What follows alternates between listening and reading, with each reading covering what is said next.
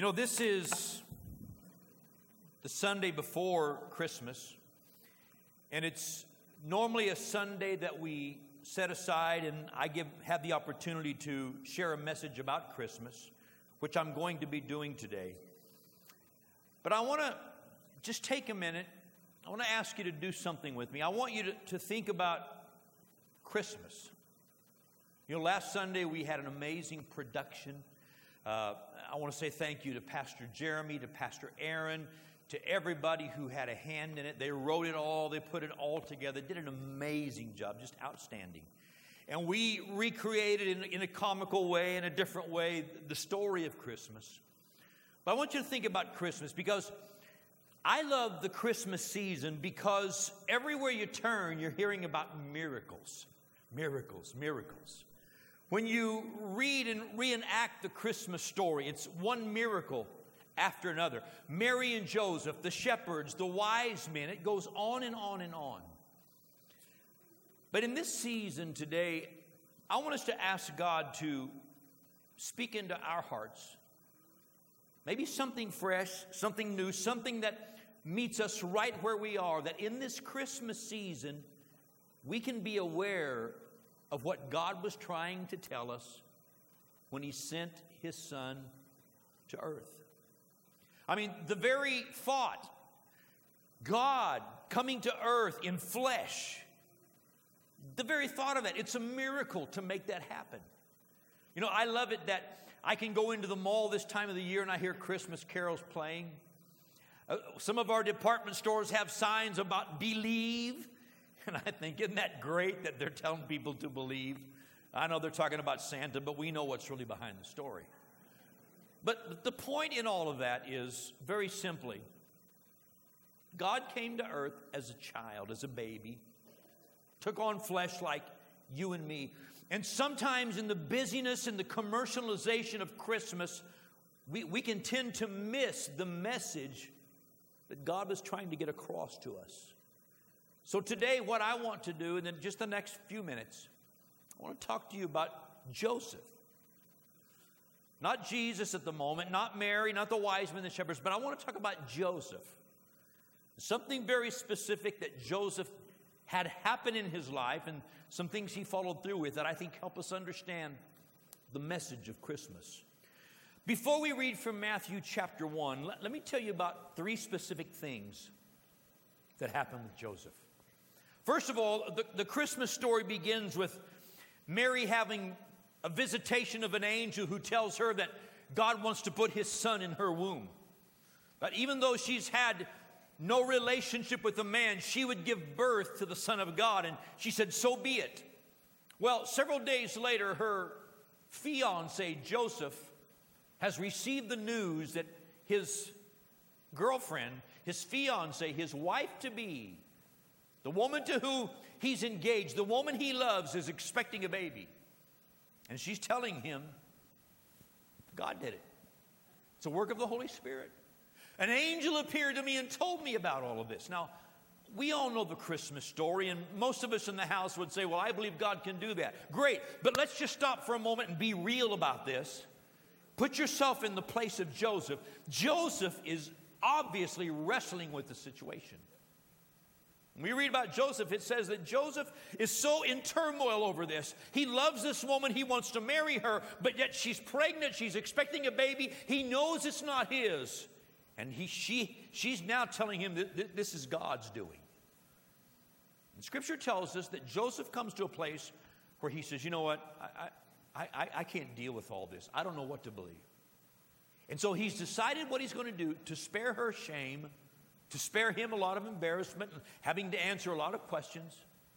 He's going to take her far away and put her away, put her in hiding for a season, call off the engagement, forget the whole thing, and then she can go on with her life and he can go on with his life. And he goes down to go to sleep that night. He's got his mind made up. This is what I'm going to do. And that night in his sleep, an angel appears to him in a dream and says, Joseph, Mary's telling you the truth. The child that she's carrying, it is the work of the Holy Spirit. God is involved here. She's going to give birth to the very Son of God. So go ahead and marry her. It's going to be okay.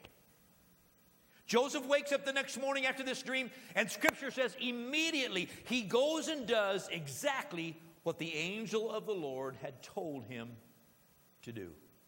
Now, there's a lot in this part of the story, but I think the most significant thing of all is that Joseph married a pregnant woman who was pregnant with a baby that was not his because he received God's word and God told him to. It's a miraculous thing. But then there's a second story where after Jesus is born there in the manger, and after later on the wise men come to visit Jesus and bring their gifts, Herod has found out that there's this baby born who's supposed to be the new king. So Herod has sent the wise men to, the wise men to find him and bring news of where he is. Well, they're warned by God and they go home a different direction and go, don't go back to Herod. So Herod is angry and Herod has decided he's going to kill all the male babies 2 years of age and under. And in the night, an angel once again appears to Joseph in a dream and says, "You need to get up immediately, take your family, go to Egypt, and stay there until Herod is dead, and then I'll tell you when the coast is clear and you can come back to your homeland. The next morning, it says that he gets up, he makes preparations, and then they take off by night and they slip out of the country and they go into a foreign land, Egypt, to begin to raise their son. Now, think about that.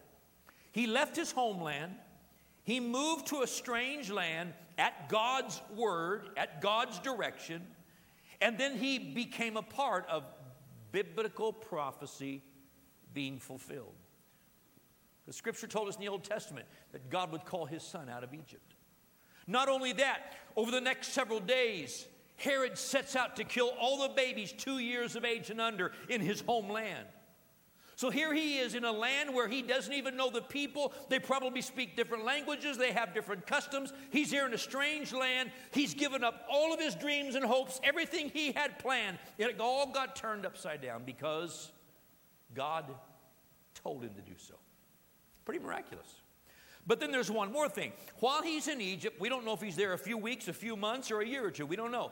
But after a period of time, once again, he has a dream. An angel appears to him and says, The coast is clear. Herod is dead. You can now go back home. So he goes back and resettles in the land of Israel, and prophecy once again is fulfilled. There's a lot of things to look at in the life of Joseph. But there, there are probably three things that really stand out in my mind most of all. Number one, Joseph was open to God's plans. Joseph was open to God's plans. Joseph was willing to set all of his plans aside. Okay, I'm, I'm going to marry this woman right in the middle of all these. I'm going to marry her. We're going to go on this journey. We're going to come back home. We're going to get settled here. We're going to start our family here. We're, we're going to raise God's son. And I'm going to be a carpenter, have my own business. And then I'll do this for several years. We'll have more children. And then da da da da. All these plans are set aside. And Joseph begins to live a life where he goes from place to place to place over a period of time because God has a different plan.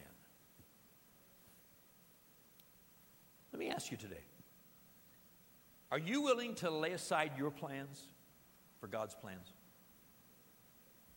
You may be right in the middle of where God wants you, but God may be trying to lead you into some new places for new purposes. And one of the things that happens oftentimes in our hearts is we get set in where we are and we like it there and we drive down our roots and we look over our shoulder and say, Oh, look what God has done. This is where God wants me. And we fail to realize that God may have a bigger plan for our lives. We have to be open to God's plans. Number two, the second thing about Joseph that really amazes me is he was so quick to obey God's instructions. Every time he heard from God in a dream, when an angel appeared, immediately he obeyed. Immediately. Everybody say immediately. Immediately is so important that we understand when God gives us instructions, we need to respond immediately. Even if God says, In four weeks, I want you to move, we need to start getting ready right now to move in four weeks. Why is that?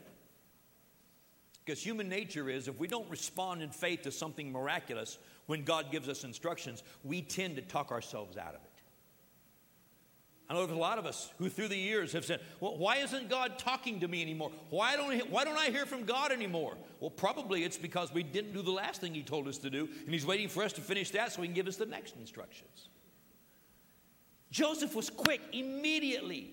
He was willing to pick up his family and go wherever God sent them. And then, and then the third thing, it seems to me from reading scripture that Joseph at least in those early years, was so selfless.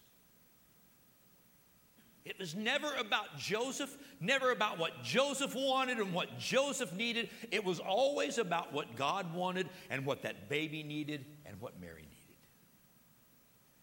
And you see all these miraculous things that begin to happen. His own discomfort didn't matter because God had a bigger plan. And you know, at, at Christmas time, it, the story of Christmas, it's miracle after miracle after miracle. You think that's something? Look at the life and ministry of Jesus. It's miracle after miracle after miracle. And in this season, when we're thinking about miraculous things, some of us are sitting there thinking, well, well, I wish I could see more miracles. You know what I think? I think if we could get focused on being the receptacle that delivers the miracle rather than the recipient of the miracle, we might see a lot more miracles around us. I want to encourage you in this Christmas season, keep your heart open to see an opportunity to minister to someone who's really in need, realizing that when you release miracles into people's lives and become a blessing to them and God's power works through you, it brings more blessing into the back door of your life. Be a blessing in this Christmas season. But what I really want you to notice today, and I want to read this and have you read it with me. It's the first encounter of Joseph with the angel, the very first encounter he has. I talked about part of it, but I want you to read this with me. Matthew chapter 1. I'm going to start reading at verse 18. If you don't have a Bible or scripture with you, we'll have it on the screen. But let's look at verse number 18. Now, the birth of Jesus Christ was as follows. After his mother Mary was betrothed to Joseph, before they came together, she was found with child of the Holy Spirit. Then Joseph, her husband, being a just man, not wanting to make her a public example, was minded to put her away secretly. But while he thought about these things, behold, an angel of the Lord appeared to him in a dream, saying, Joseph, son of David, do not be afraid to take to you Mary, your wife for that which is conceived in her is of the Holy Spirit. And notice verse 21. And she will bring forth a son, and you shall call his name Jesus. Notice those words. When she brings forth this son, call his name Jesus, he will save his people from their sins. Verse 22 So all this was done that it might be fulfilled which was spoken by the prophet through the, uh, by the Lord through the prophet, saying, Behold, the virgin shall be with child and bear a son, and they shall call his name Emmanuel, which is translated God with us. Then Joseph, being aroused from sleep, did as the angel of the Lord commanded him, and took to him his wife. And finally, verse 25, and did not know her till she had brought forth her firstborn son, and he called his name Jesus. Two times in this story, first the angel says, Oh, and when he's born, you have to call his name Jesus. After he was born, Joseph named him Jesus. Very important instructions, very specific. You see, in Bible days, it was customary, just as it is today, to give your son a name that would carry on the family name. Thus, sometimes they would have a father's name or grandfather's name or great grandfather's name. They would tie the names along the way so from generation to generation, the heritage was established. Recently, Zach and Ashley had a baby boy just, what, five, six weeks ago now. And his last name is Martin because he's going to carry on our family name. Joseph, think about what he went through. I mean, those months leading up to the birth of Jesus, think of all, all the problems, all the questions. Think of the trip to Bethlehem, the birth there in the stable. It was probably about two years before the wise men actually came to worship Jesus. Think about that time. And then think about after that how the angel appears and tells you to take off again. I mean, all this stuff that Joseph has been going through. When the baby is born, he's instructed name him Jesus. Joseph didn't even get to put his own family name on that baby because God wanted his name on that child, not Joseph's name. God said, Name him Jesus. Jesus really comes from the Old Testament form of the name Joshua. Jehoshua is the way it is in the Old Testament. Really means God will save or God will deliver. And the angel says, Put this name on your son, call him Jesus, because he will become a savior. He will save his people from their sins. His name needs to carry the description of what he's come to do. His name needs to carry his purpose and his mission. When he goes places, people need to recognize this is who this is and this is what he has come to do. Call his name Jesus because he's a savior for his people. I don't want you to turn there, but in John's Gospel, chapter 1, you know, John records the birth of Jesus very differently. He doesn't give you all, all the, the, the, the manger scene and the trip to Bethlehem and the birth. He doesn't give you all that. He gives you really a theological side or a doctrinal side.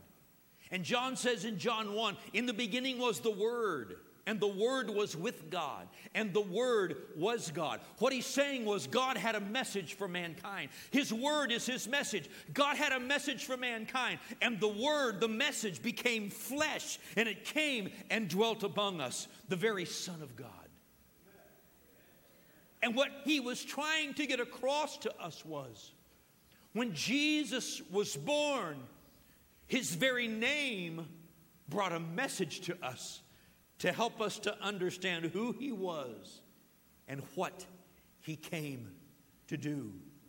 What was that message? What was God trying to say? What was this baby Jesus saying when he came into this world? When they said his name will be Jesus, God said, He has come to save you. He's come to save you. From everything that would seek to destroy you, He has come to save you. In the Old Testament, Isaiah the prophet understood this. You see, in the, in, in, the, in the language of the New Testament, the word save or savior, he, he will save his people from their sins. That word savior or to save comes from an, a Greek word that is sozo, is the actual word sozo. And the word sozo has a very, very distinct meaning. It means to save, it means to deliver, it means to protect, it means to heal. It means to preserve. It means to do well and bless. It means to make completely well and whole. In other words, that word sozo, when it says he will save his people from their sins, it doesn't just mean he's going to bring us salvation and get us to heaven. It means all along that journey, he's there to be involved in every aspect of life and to save you and deliver you out of everything that would try to destroy your future. That was the message that came. And Isaiah looked forward to this day. Isaiah 9, verses 6 and 7. Under the anointing of the Holy Spirit, he began to talk about Jesus who would come. He said, Unto us a child is born, and unto us a son is given, and his name will be called Wonderful. You know what wonderful means in, in the Hebrew? The real root word, it simply means miracle. His name, I mean, his coming to earth, it's a miracle. Come on, let's, let's think about this for a moment. God is born in flesh of a virgin. It's a miracle in itself. His coming would be the opening of miracles. That would be miracle after miracle after miracle after miracle throughout the ages to come. His name will be wonderful. And then he said his name will be counselor. Have you ever needed good advice? Look to Jesus. because he's anointed by God. He is God to be the one who can give us the counsel and advice we need for every situation in life. Wonderful counselor. His name shall be the mighty God, which means the God who's never lost a battle, the one who will go to war for you and be a warrior and fight the battles that you're not able to fight. He's come to do that for you. Not only that, he's come to be the everlasting Father. He's the creator. He's the one who can create something out of nothing. And where there's nothing to work with, he can speak the word and things begin to change instantaneously. And things show up that never existed before. Not only that, he'll be called the Prince of Peace. He'll be able to walk into your life where there's turmoil, where there's hurt, where there's pain, where there's rejection, where there's loss. And just His presence will be able to drive all that away and bring peace right in the middle of the worst things you've ever imagined in your entire life. That's what He came to do. And the last thing Isaiah said was here not only that, but of the increase of his government and peace, there'll be no end. He said he's not going to just come and do it once. He's going to keep doing it over and over and over and over and over again. As our needs get bigger, his provision becomes bigger and bigger and bigger. So when the angel of the Lord said to Joseph, Be sure and call his name Jesus it was imperative that Joseph would obey because his name would tell us this is what he's going to do and be in your life forever and ever throughout eternity. Then we look at the ministry of Jesus. For those 10 lepers who saw Jesus coming down the road and cried out, Oh, Jesus, have mercy on us. To those two, those 10 lepers, the name Jesus meant a miraculous cleansing and a miracle for their bodies.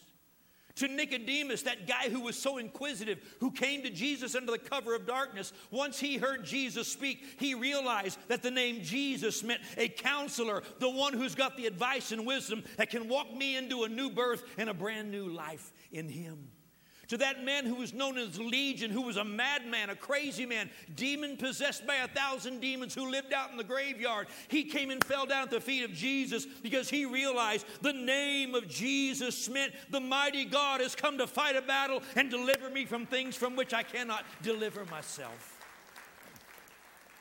To the man with the withered hand, when Jesus walked up to him, when he heard the name Jesus, he knew the Creator was there, the one who was about to speak the word. And where there had been a withered hand, a whole new hand was about to grow, and he was going to become perfectly normal because that name, Jesus, meant Creator to him to the disciples in the boat in the middle of the storm when they think it's about to sink, it's going to go under, they're going to lose their lives. When Jesus stepped on board and said, Peace, everything got still. And the name of Jesus meant He can still any storm you will ever encounter in your life. That's what the name of Jesus meant. That was His mission. That's what He came to do 2,000 years later. What does Jesus mean to us? See, we, we got a lot of history. We got a lot of stories to read. We hear a lot of things about what Jesus is still doing in the earth today. What does Jesus mean to me today? What should Jesus mean to you? What should that name imply? The name of Jesus means everything. Because the provision of his kingdom will never, never, ever end. Acts chapter 2 tells us whosoever will, anyone, anyone can call on the name of Jesus and be saved. Acts chapter 4 says, There's no other name that can save you except the name of Jesus. Philippians chapter 2 says, God has given him a name above every other name. I don't care what the problem is, what the need is. I don't care who the big shot is, who the president is, who the king is, who this one is, and who that one is. Ultimately, when you speak the name of Jesus, you're speaking the name that ranks above every other name the name of Jesus. And you know, it's interesting that in the customs of the day, in the customs of the day, among the Jews, When that male child was about eight days old, they would bring him to the temple for the purification rites. It's what we would call dedication, really. And on the eighth day after he was born, Joseph carried that baby. Let me have the other baby.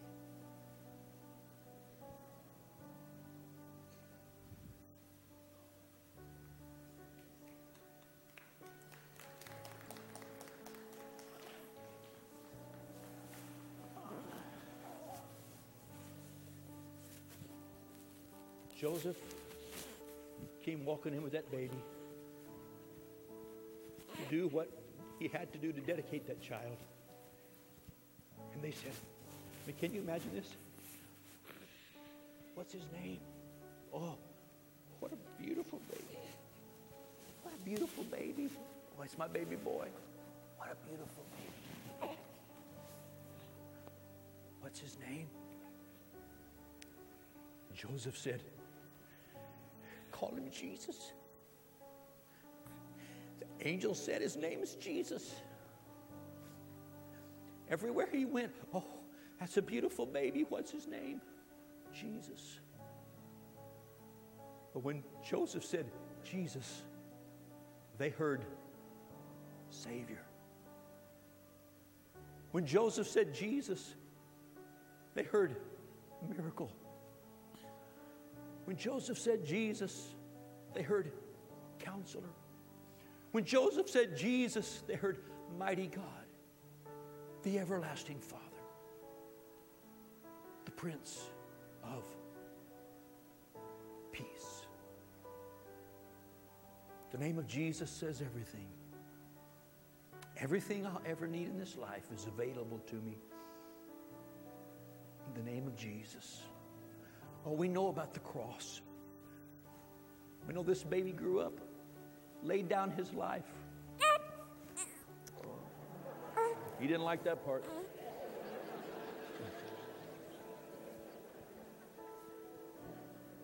laid down his life so that everything that was wrong with us would be put on him.